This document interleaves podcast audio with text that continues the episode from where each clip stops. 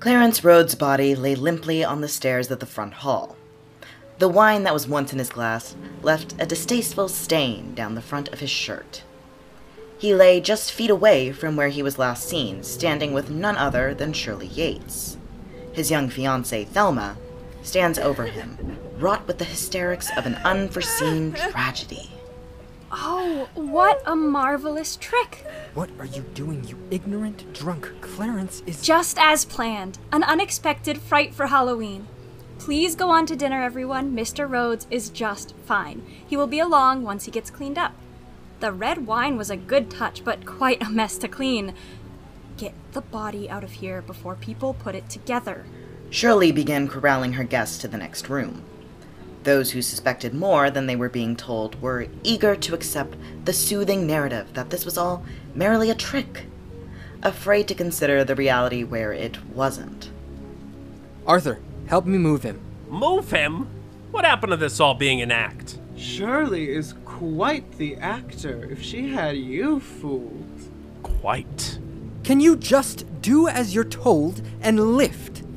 Florence, go to my wife. She needs all the help she can get. Oh, Clarence. My sweet Clarence. I didn't think it would happen like this. Not this soon. Oh, Thelma, we never thought this would happen. What a frightful trick.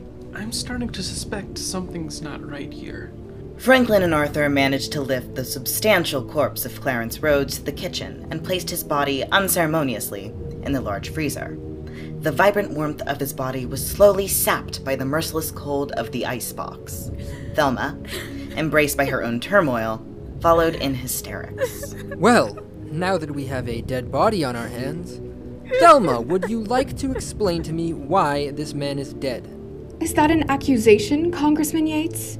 Are you accusing me of killing my fiance? The love of my life? My better half? The man who completed me in every. In every. I happen to know that Mr. Rhodes just came into quite a fortune, Miss Newland. Miss Newland, I have reason to believe that you have killed this man in the hopes of claiming his massive fortune. Oh, don't be ridiculous, Franklin. She's simply a woman. The plotting, crafting, the planning it takes to get away with a murder in front of this large group of people? Why, it's simply not a one woman job. Hell, I don't think it's a dozen woman job. They're the softer sex, you know, not sharper. A woman like Thelma could hardly cook a chicken, let alone craft the murder of her fiance in a highly visible public setting by the means of, uh, well, how did he die exactly? Well, Mr. Franklin Yates, I happen to believe this orchestration is your doing. My sweet, kind, good hearted Clarence is dead, and your wife acts like it is a Halloween trick. I am grieving more than I have ever grieved. My heart aches at the loss of my one true love, but I happen to know that you are in desperate need of money for your campaign, Congressman. And what is easier than to kill the kind soul that is my fiance and blame it on me, the hysterical woman, and claim the money under everyone's nose? Your wife made it very clear that you are aware of his lack of family. So by taking me out of the picture, what a perfect crime. I I want to call the police. Please, can someone call the police? Thelma sprinted to the nearest telephone, desperately removing it from its stand and holding it to her ear. Her hands shook with fear. Perhaps fear for her life. Perhaps fear of getting caught. There's no tone. The storm must have knocked out the phone lines, and oh, to drive in this weather would be suicide. I'm stuck in a house with a madman, a murderer, and who knows what will happen if I don't. Bernard walked up behind Thelma to comfort her. Perhaps remove the phone from her hand that she was gripping so hard her knuckles were the white of a fresh sheet of paper. Thelma backed into him, not expecting his tall figure behind her. As she did this, something strange occurred. Ever since he was young, Bernard had been given the gift of vision. Not the kind like you or me. In fact, Bernard wore glasses just to see in front of him. What Bernard was gifted with was the ability to see farther. Farther forward, farther back, places that you and I may talk to a medium or a psychic to get a glimpse of. These moments that he caught, they were fleeting and powerful, and he feared them. He had no control over when they materialized, or what they were about. But when Thelma touched him, he was given a vision that compiled the past. For the past months, Thelma had been slipping trace amounts of belladonna into her now deceased fiance's drinks. The effects weren't immediate, but over time, he has grown ill, hacking, shortness of breath, and all this mysteriously at the hand of his supposedly loving fiancée.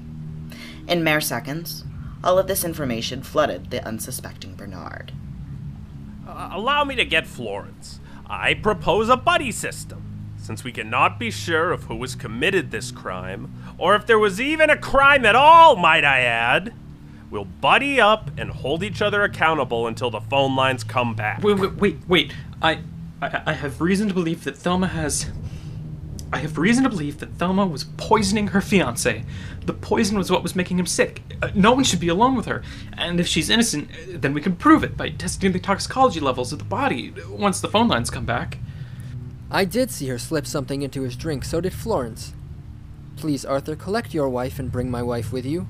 The rest of us must make an appearance at dinner soon. Our absence will be noted. And we should have an excuse, too. Arthur retrieved Florence and Shirley from the dining room and updated them about the plan. Bernard, Arthur, Franklin, Florence, and Shirley all walked Thelma to the parlor. Using a small quantity of black rope, Florence secured her to the chair where they planned for her to spend the evening until the police could arrive. Shirley, my dear, let's stay with her. Our husbands do need to make an appearance. Bernard, Arthur, come with me to the wine cellar. Let's at least have an excuse for our absence from dinner for so long. My guests will be much more courteous if our prolonged disappearance is padded by a fine wine. And what about me? Will my disappearance not be noted? I should just let you tie my my sister-in-law to this chair, accusing her of an act that she didn't commit. Louise, go to the dining room. Please. So, Florence and Shirley stayed, and the men and Louise went. A plan in place that would allow them simply to make it through the storm. No more dead, no more accusations made. The group of adults all shutting their eyes to the possibility of possibilities. But of course, what would be the fun if the plan succeeded? I'm surprised you didn't try the stairs trick again, Thelma. It worked so well for you last time. oh, have you heard this, Shirley? Thelma and Clarence met at the hospital the night both of their spouses died. They both fell down the stairs. What a coincidence. Despite your old beau being gone from this world, it seems you've kept his sister awfully close. Funny. Are you accusing me of something? Why? Should I be? No, certainly I shouldn't. A woman whose first husband happened to die tragically, and now her fiance, who she has been poisoning for who knows what reason, is dead too. Was the money from the first one not enough? Or are you just accustomed to some sort of lifestyle? Or are you just fond of getting away with murder? Funny how you don't mention Clarence's wife since you seem to know so much.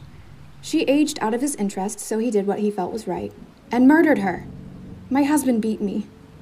He was a bad man, but all she did was get old. Would I be so wrong to kill him? I didn't kill Clarence. I made him sick, but this wasn't me. My dosages were too small, I think. I'd be a fool to kill him now. I don't even know all the details of his. Well, my first husband never told me what his finances were.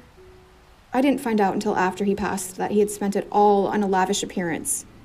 My parents would never allow me back in with no means to fend for myself financially. I just didn't have a choice but to pursue that scumbag of a man.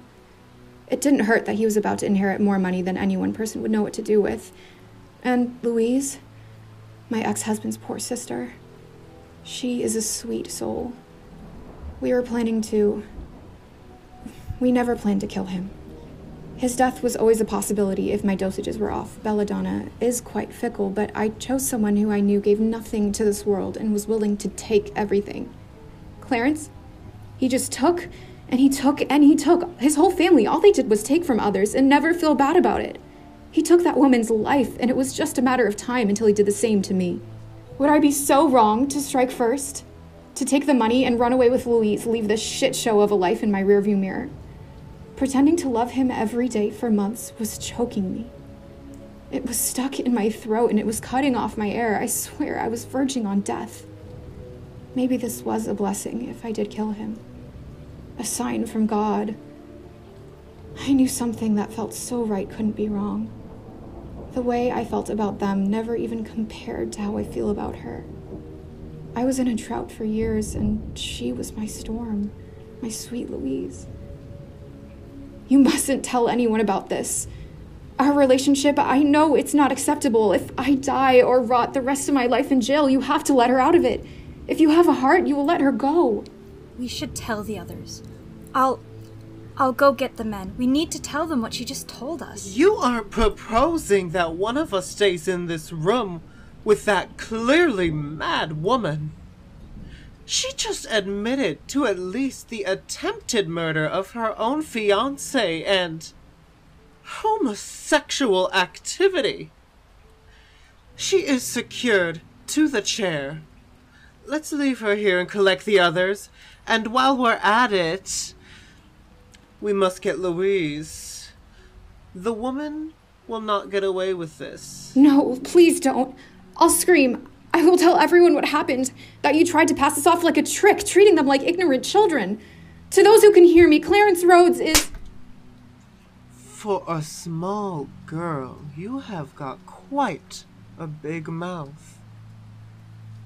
I'm going to gag her so that this nonsense can stop.